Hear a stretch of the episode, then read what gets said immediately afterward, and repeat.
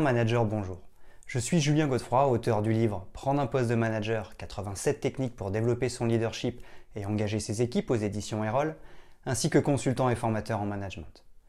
Pour progresser facilement dans votre management, je vous invite tout de suite à télécharger gratuitement mon e-book de plus de 40 conseils pour motiver vos équipes. Vous trouverez le lien dans la description. Pensez aussi à vous abonner à ma chaîne YouTube pour consulter mes dernières vidéos.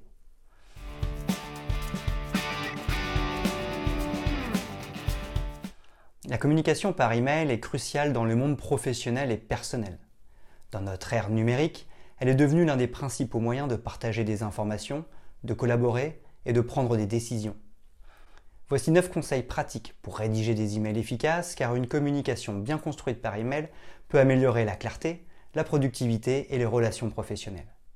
Découvrez comment structurer vos messages, éviter les erreurs courantes et créer des emails qui suscitent l'engagement et obtiennent des résultats positifs.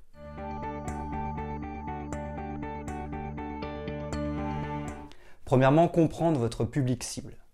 Pour rédiger des emails efficaces, la première étape consiste à comprendre votre public cible. En effet, une approche ciblée et personnalisée améliorera la réceptivité de votre public. Identifiez clairement qui recevra vos messages, que ce soit des collègues, des clients ou d'autres destinataires. Ensuite, tenez compte de leurs besoins et de leurs attentes spécifiques. Adapter le contenu de vos emails en fonction de ces besoins est essentiel pour susciter l'intérêt et obtenir des réponses positives. Enfin, la personnalisation des messages, en utilisant le nom du destinataire et en montrant que vous comprenez ses préoccupations, renforce l'impact de vos communications.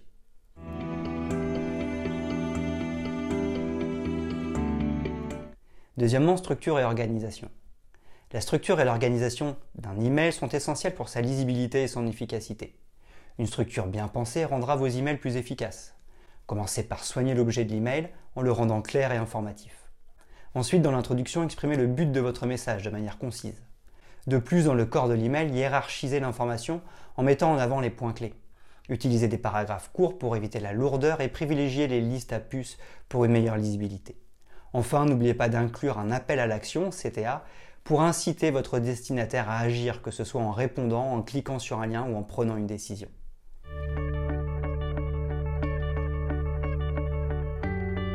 Troisièmement, clarté et concision.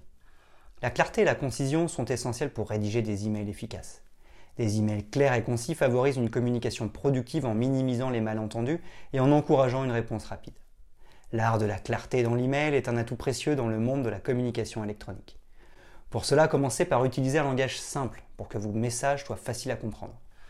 De plus, évitez les longs paragraphes qui peuvent décourager la lecture. Ensuite, supprimez le jargon car il peut semer la confusion. Enfin, l'utilisation d'exemples concrets pour illustrer vos points rendra vos messages plus compréhensibles et pertinents.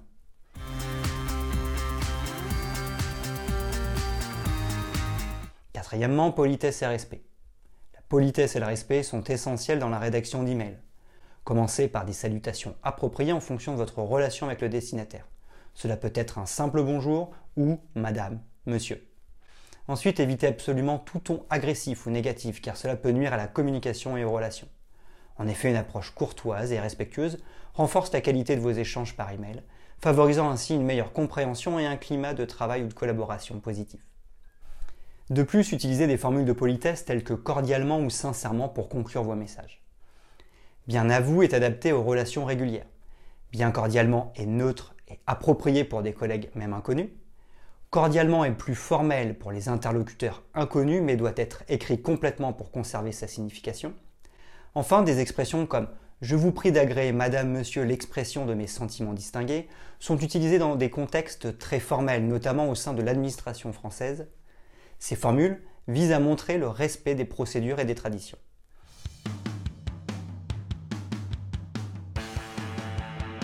Cinquièmement, évitez les erreurs courantes.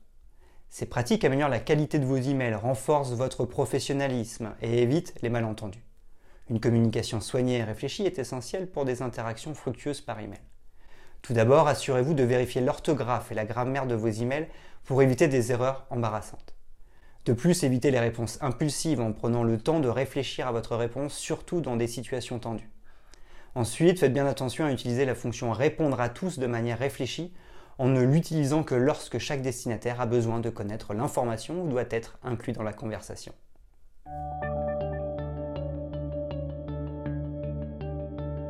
Sixièmement, utilisation de la ligne objet.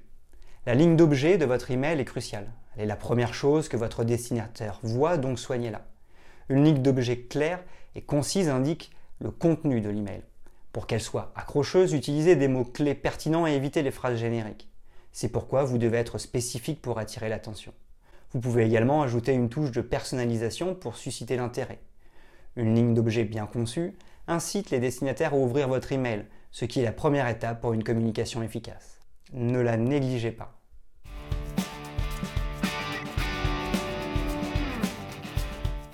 Septièmement, la signature de l'email.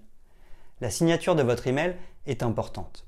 En effet, une signature bien structurée permet à vos destinataires de vous identifier facilement et renforce votre crédibilité. Pensez à soigner cet aspect pour une communication par email efficace. Votre signature devrait inclure vos informations de contact comme votre nom, votre entreprise, votre numéro de téléphone et votre adresse électronique pour faciliter la communication. De plus, assurez-vous que votre signature ait un aspect professionnel. Pour cela, évitez les éléments distrayants ou personnels.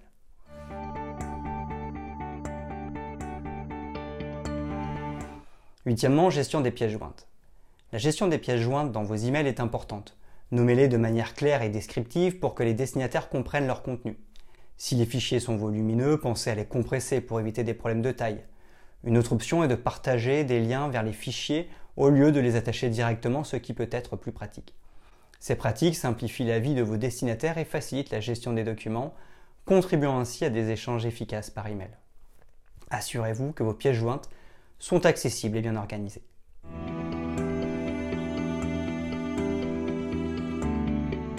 Neuvièmement, révision et relecture. Avant d'envoyer un email, assurez-vous de prendre le temps de le relire attentivement. Cela vous permet de repérer et de corriger les erreurs d'orthographe, de grammaire ou de syntaxe, ainsi que de vous assurer que le message est clair et bien structuré. Si vous avez des doutes, n'hésitez pas à solliciter un collègue pour une vérification supplémentaire. Une deuxième relecture peut souvent repérer des problèmes que vous auriez pu manquer. La révision et la relecture sont essentielles pour des emails professionnels et efficaces car elles contribuent à prévenir les malentendus et à renforcer la qualité de la communication.